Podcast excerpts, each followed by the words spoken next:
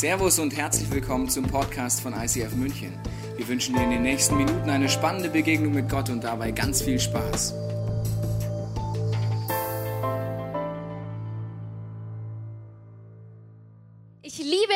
Andere Menschen immer wieder Emotionen schaffen, in uns auszulösen. Neulich zum Beispiel schickt eine Freundin von mir äh, ein Video von ihrem kleinen Baby, der ist jetzt ein paar Wochen alt. Sie äh, hängt gerade ihre Wäsche auf und der kriegt einen richtigen Lachanfall, also einen richtigen Krampfanfall. Das Video geht ungefähr drei Minuten lang und äh, wer das mal ein Baby so lachen hören, der weiß, wenn man sich dieses Video anguckt, hat man garantiert danach wieder gute Laune. Ein anderes Beispiel, wo ich neulich echt äh, kurz mit den Tränen ringen musste, weil so viele Emotionen hochgekommen sind, ist im College. Da stand ich auch vorne, habe äh, noch irgendwas erklärt und dann meldet sich plötzlich eine äh, Teilnehmerin und sagt sich, jetzt muss ich unbedingt noch was sagen. Und ich denke so, ja, jetzt sind wir noch am Ende der Zeit, schnell aber. Und sie hat sich bei mir bedankt für unseren Invest als Team. Und ich habe plötzlich gemerkt, wie mir die Tränen äh, die Augen runterquollern und mich das plötzlich berührt hat, wie sie gesagt hat, dafür nehme ich mir jetzt noch Zeit, Danke zu sagen. Und ich habe dir heute Morgen, äh, wenn du hier bist, im Neuraum oder auch in Altstadt, in Freising, in Augsburg oder wenn du von zu Hause aus äh, zuguckst, auch was mitgebracht, was vielleicht die ein oder andere Emotion in dir auslöst. Schau dir doch dieses Foto mal an und guck mal, was das in dir auslöst. Ist es Vorfreude? Vielleicht bist du mit deinem Partner da und jetzt ist gerade die Hand so nach rüber gerutscht und ihr habt dich äh, liebevoll in die Augen geguckt. Vielleicht aber auch ein bisschen Enttäuschung. Die Frage, passiert mir sowas vielleicht überhaupt? So eine ähnliche Szene habe ich beobachtet. Das ist jetzt schon fast sechs Jahre her. Ich kann mich trotzdem noch genau daran erinnern. Da waren mein Mann und ich, das ist wirklich fast genau sechs Jahre her, auf Flitterwochen in Italien. Wir hatten wunderschöne Tage, waren schon wieder zurück auf dem Weg nach Deutschland und haben gesagt, komm, wir halten noch ganz kurz an so einem See. Wetter war gut, lass uns noch ein letztes Eis genießen. Und äh, dann laufen wir durch die Stadt, sehen den See schon, haben das leckere Eis in der Hand. Und dann ist an dem See direkt eine Parkbank. Auf dieser Parkbank sitzen zwei ältere Menschen, offensichtlich schon graue Haare, die sich das Händchen halten und ganz liebevoll angucken. Und bei mir genau das ausgelöst. Ich bin ein bisschen näher an Johannes rangerutscht, bin liebevoll angelächelt. Der Händedruck wurde ein bisschen stärker. Und ich habe gedacht, ja, genau so wird der Rest unseres Lebens sein haben jetzt eine Traumhochzeit und in vielen, vielen Jahren werden wir genau hier so wieder sitzen mit einem leckeren Stracciatella-Eis in der Hand und liebevoll uns angucken. Und so ein bisschen hat mich das an Hollywood erinnert. Ihr kennt so diese klassischen Filme, da gibt es dann so einen Hauptdarsteller, das ist dann irgendwie der beste Baseballspieler in der Highschool, sieht richtig gut aus, sie natürlich traumhaft schön, bisschen schüchtern vielleicht, aber sie lernen sich kennen, sie wissen sofort, der andere ist die richtige Person für den Rest meines Lebens. Meistens gibt es noch irgendein Abenteuer, das die beiden bestehen müssen, weil es irgendwelche äh, Stiefschwestern gibt, die das nicht wollen oder irgendwelche Eltern, die das standesgemäß nicht Ordnung, in Ordnung finden. Aber die beiden Liebe siegt ja zum Schluss, schaffen das und dann ist irgendwann mal nach eineinhalb Stunden Film die Traumhochzeit. Er kommt auf dem weißen Pferd rein galoppiert, der Reis fliegt, die Kirchenglocken läuten, die weißen Tauben fliegen und dann sieht man im Abspann noch die beiden Familienglück. Sie hat das Babybauch, sieht wunderbar aus. Das erste Kind rennt schon im Garten. Äh, die Chöre singen. Ah, und äh, der Abspann läuft. The End, Happy End. Und wenn sie nicht gestorben sind, dann leben sie noch heute. Die Frauen denken jetzt, ja, ich muss endlich mal wieder ins Kino gehen, Hollywood-Film angucken. Die Männer denken sich, hoffentlich hat meine Frau jetzt gerade noch geschlafen und den Teil nicht mitgekriegt. Aber ich glaube, ganz zutiefst steckt in vielen von diesen Geschichten einerseits eine der größten Wahrheiten unseres Lebens und gleichzeitig die größte Lüge unseres Lebens. Die tiefste Wahrheit, wenn wir ganz ehrlich sind, egal ob Mann oder Frau, wünschen wir uns so einen Partner. Einen Partner, an den ich mich anlehnen kann, einen Partner, der da ist, einen Partner, auf den ich mich verlassen kann. Vielleicht auch die Vorstellung davon, es gibt die richtige Person für mich. Und ich glaube, gleichzeitig liegt da auch die größte Lüge darin. Vielleicht gibt es nicht nur diese eine richtige Person. Und die, die musst du nur noch finden. Und nur in die musst du dich noch verlieben. Und die andere große Lüge, also manchmal frage ich mich, das kann doch nicht so einfach sein. Also da ist alles so äh, Glitzer, Klemmer, wunderbar. Und wenn sie ihre kleinen Hürden überwunden haben, dann zum Rest des Lebens. Johannes und ich, wir hatten auch äh, wirklich eine Traumhochzeit. Er kam zwar nicht auf dem Pferd reingeritten, äh, ein äh, knallroter VW Käfer hat es auch getan, aber der war auch wunderschön. Ich glaube, ich sah auch nicht ganz so schlecht aus. Äh, also die Braut äh, war, hat ihren Teil auch dazu beigetragen. Wir hatten sogar weiße Tauben. Wir hatten super viele gute Freunde da, hatten ein richtig gutes Fest. Wie gesagt, ganz tolle äh, Flitterwochen. Und dann kam irgendwann mal der Alltag. Und wir haben gemerkt, manchmal ist es im Alltag auch ein bisschen herausfordernd. Wir haben in unsere Ringe eingraviert, every day I will walk with you. Also jeden Tag will ich mit dir gehen. Das heißt, jeden Tag neu die Entscheidung dafür zu treffen. Ein Beispiel, wir waren ein Jahr verheiratet und dann kam bei mir äh, die Situation, dass ich von meinem Job aus die Möglichkeit hatte, in die USA zu gehen. Nicht nur zwei Wochen oder so, sondern es hieß, wenn du gehst, dann sind es acht Monate. Und wir, wir haben das gemeinsam als Paar uns überlegt, machen wir das, machen wir das nicht? Und Johannes äh, ist gerade hier auch in der ersten Reihe. Für dich hat in der Situation Verbindlichkeit bedeutet, dass wir gemeinsam die Entscheidung getroffen haben, dass ich gehen werde. Da hast du gesagt, ja, ich weiß, es wird herausfordernd, aber du möchtest meine Wünsche unterstützen. Vielen Dank dafür. Und trotzdem war es auch dann nicht einfach. Dann war ich in Chicago. Äh, witzigerweise war Jojo dann vom Job her auch länger im Ausland. Er war in China. Wir haben dann gesagt, wir sind gerade in Chicago, also er in China, ich in Chicago. Und ich habe plötzlich gemerkt, auch wenn Johannes nicht da ist, muss ich ganz arg darauf aufpassen, dass es mir gut geht. Johannes ist gar nicht dafür verantwortlich, dass ich gute Stimmung habe, dass für mich alles gesorgt ist. Das ist ganz allein meine eigene Verantwortung. Und ich kann mich nicht darauf verlassen, dass der junge Mann mit dem schönen Blumenstrauß dasteht und mich umwirbt, sondern es ist meine Verantwortung, wie ich mit meinen Emotionen umgehe und ob ich da bin und ob ich Spaß an dem habe, was ich mache. Und manchmal hat es uns diese Zeit auch echt was gekostet. Also China, Chicago sind so 13 Stunden Zeitverschiebung. Das hat bedeutet, entweder morgens sehr früh aufstehen oder abends relativ lang wach zu bleiben, um die Möglichkeit zu haben, noch mit der anderen Person zu telefonieren. Und ganz ehrlich, manchmal, auch wenn ich es liebe, mit dir zu reden, war ich abends einfach müde.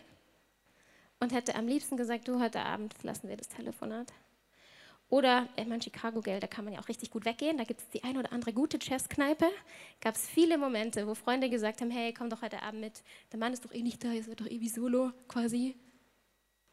Dann zu sagen: Nee, heute Abend habe ich gesagt, ich bin da und wir telefonieren. Und dann die Priorität zu setzen, das ist die Zeit, die ich mir nehme.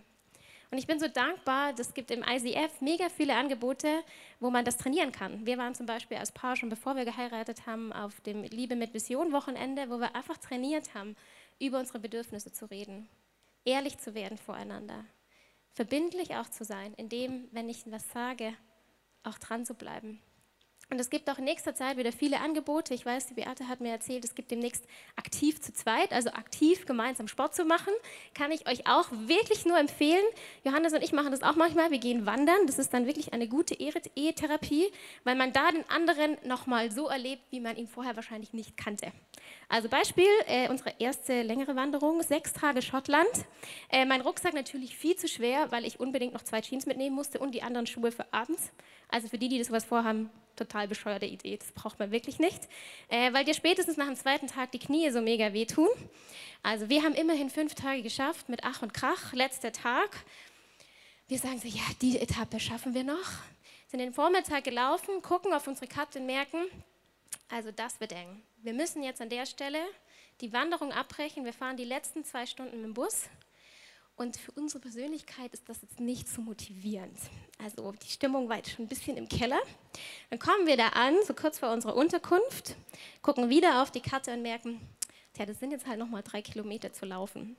Und normal, jetzt so in München drei Kilometer ist schon okay, das kriegt man schon hin. Aber nicht, wenn deine Knie mega wehtun, der Rucksack viel zu schwer ist, du Hunger hast und dann noch eine Person neben dir, die nicht so gut gelaunt ist. Und da habe ich gemerkt, manchmal in so Momenten, was es heißt, I will walk with you every day. Jeden Tag will ich mit dir gehen. Heißt es in so Momenten, wie sprichwörtlich, nicht in diesem Moment, wo ich eigentlich Bock hatte, den Rucksack einfach hinzuschmeißen und zu sagen, weißt du was, wir suchen uns hier irgendeine Pension, es gibt irgendeine Abkürzung. Sondern zu sagen, ich bleibe dran. Ich nehme nochmal den Mut zusammen. Ich nehme nochmal meine Energie zusammen.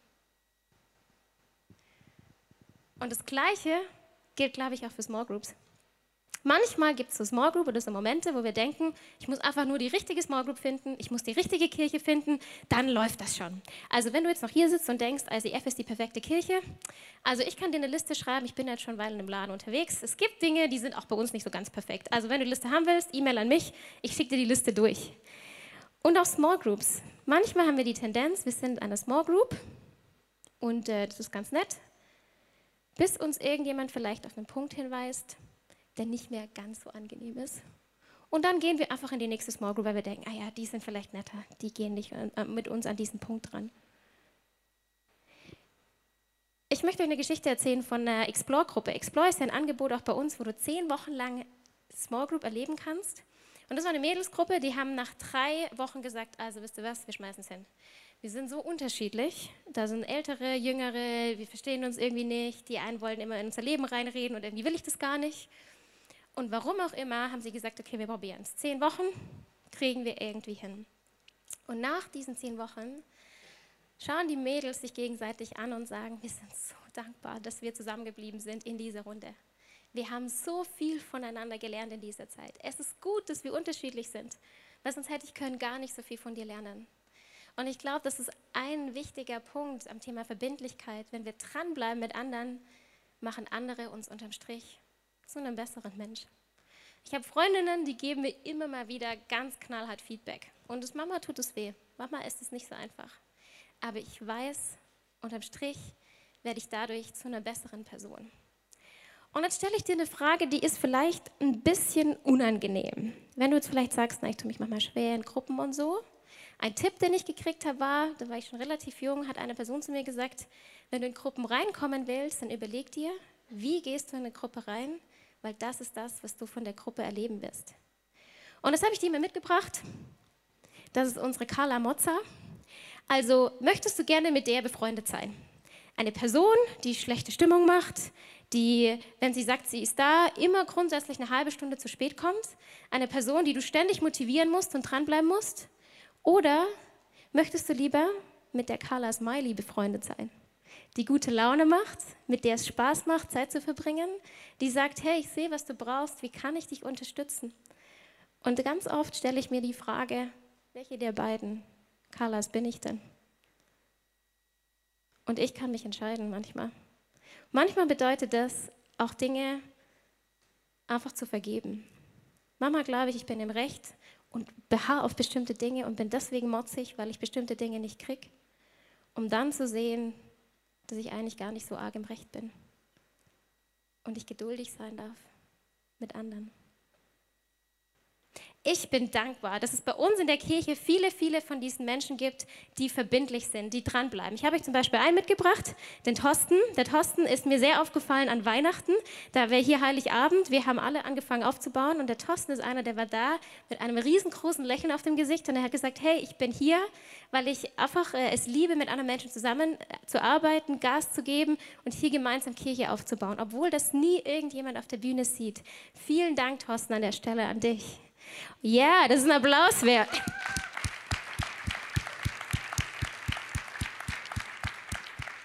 Oder die Yara. Die Yara ist eine riesige Säule bei uns im Workshop-Bereich und die Yara ist eigentlich eine Trainerin. Also eigentlich gehört die auf Bühnen.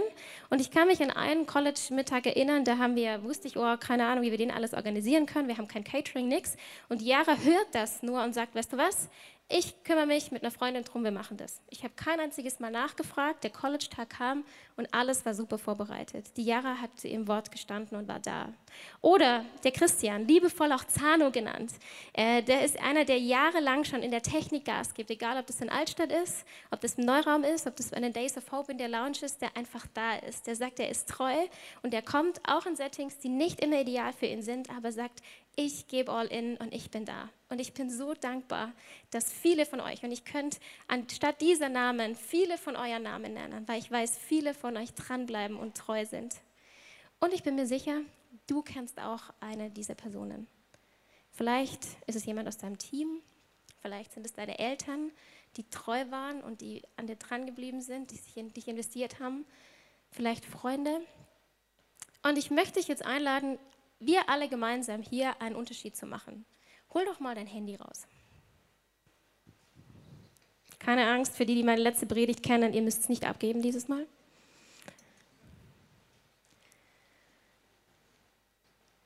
Schreibt doch diese Person, die ihr vielleicht jetzt im Kopf habt, die sich in euch investiert hat, die treu war. Einfach kurz eine Dankesnachricht.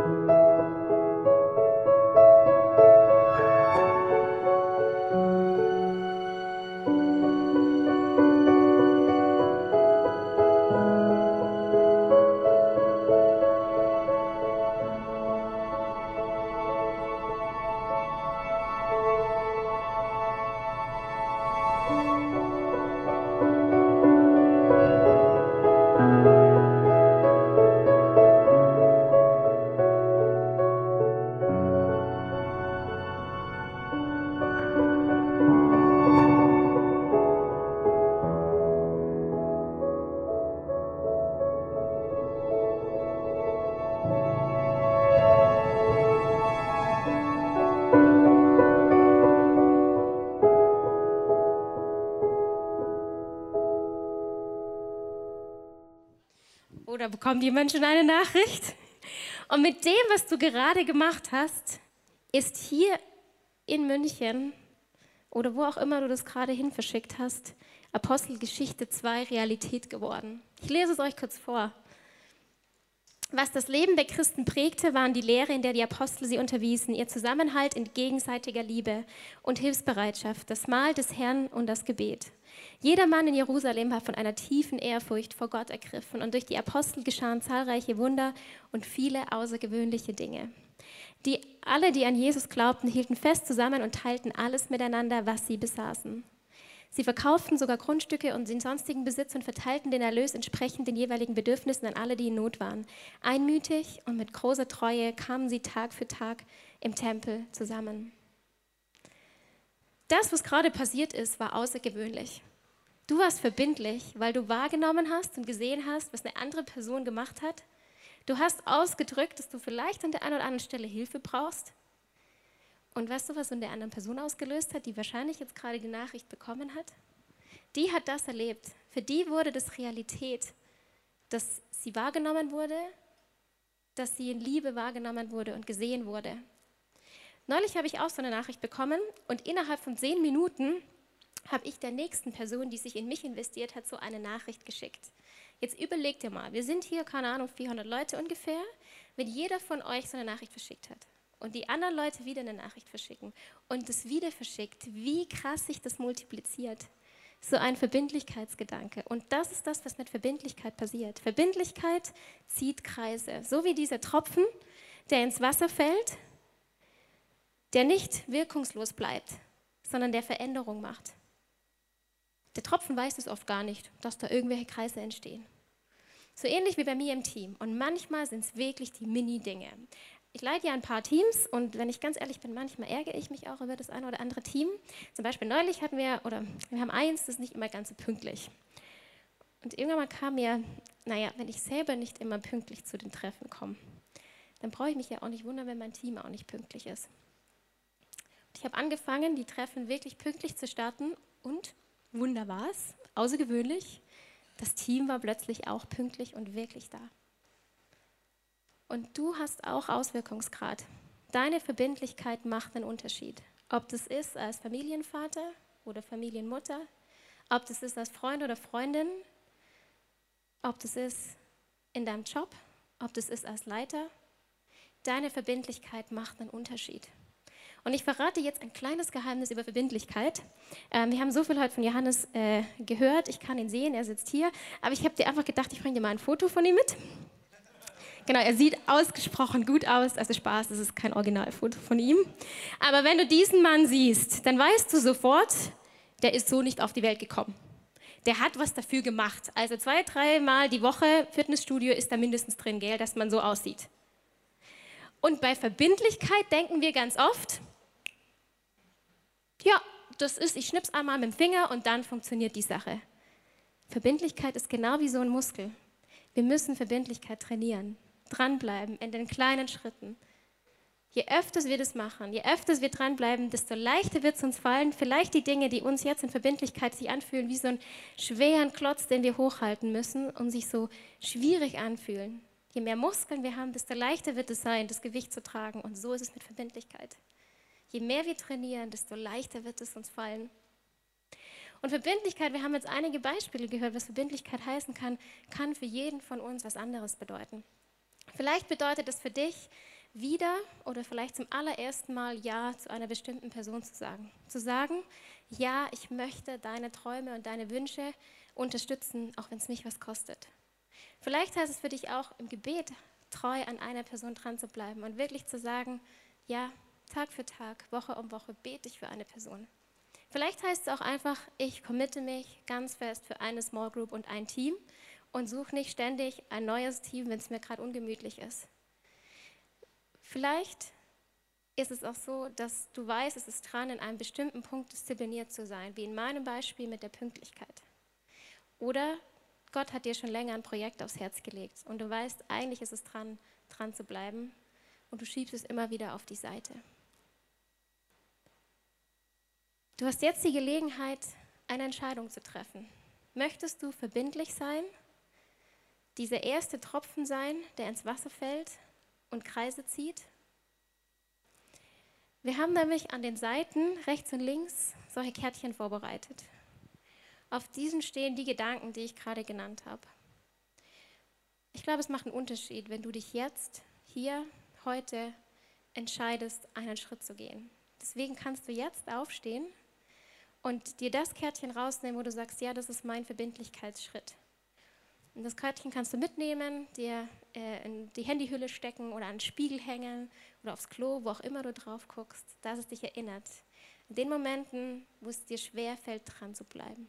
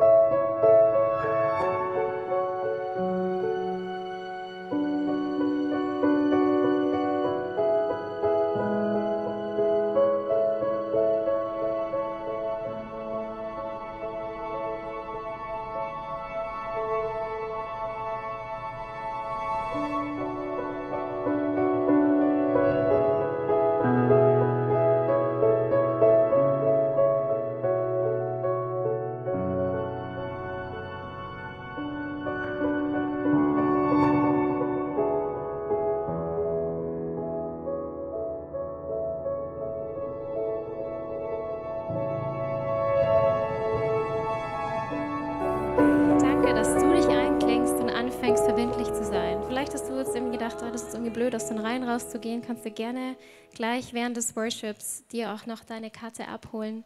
Ich habe noch einen abschließenden Gedanken für dich. Mit dem, was wir gerade gemacht haben, mit deiner Entscheidung, haben wir ein Prinzip umgedreht.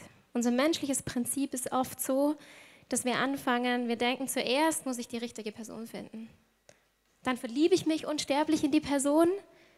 Und in einem dritten Schritt, weil ich ja so verliebt bin, fange ich an, all meine Wünsche, all meine Hoffnungen auf diese Person zu setzen.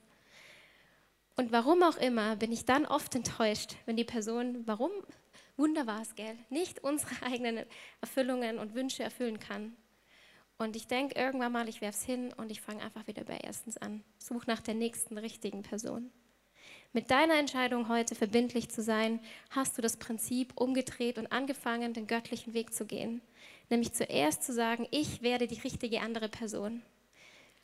Zu zweitens zu sagen, ich kann dann aus Liebe handeln und ich kann alle meine Hoffnungen, alle meine Erwartungen, all meine Wünsche auf Jesus setzen.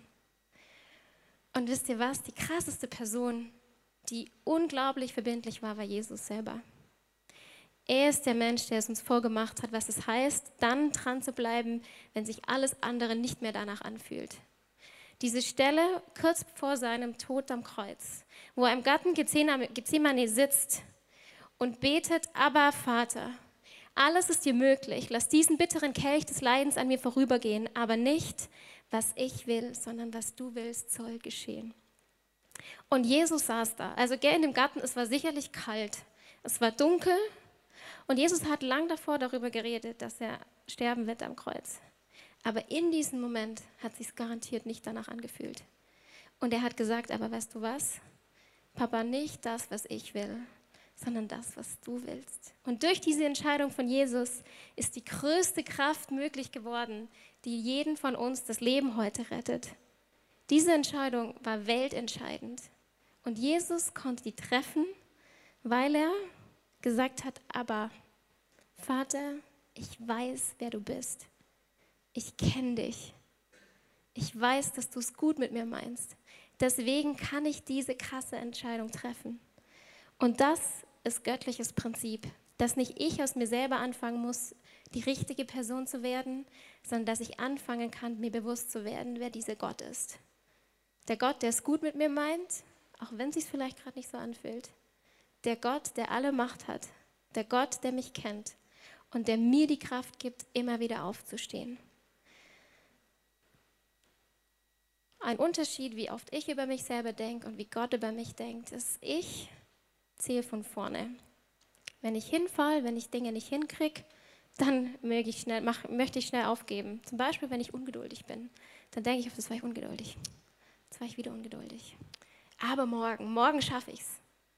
Und dann denke ich ein 18. Mal, ein 19. Mal, ein 20. Mal. Ich denke, irgendwann mal, weißt du was, ich gebe auf. Ich krieg's doch eh nicht hin. Gott zählt von hinten. Gott weiß, ich brauche 25 Mal, bis ich es kapiert habe. Deswegen zählt er nicht 1, 2, 3, 4, 5, sondern er zählt, wenn ich zum 22. Mal hingefallen bin, sagt er, juhu, nur noch dreimal hinfallen, dann schaffst du es.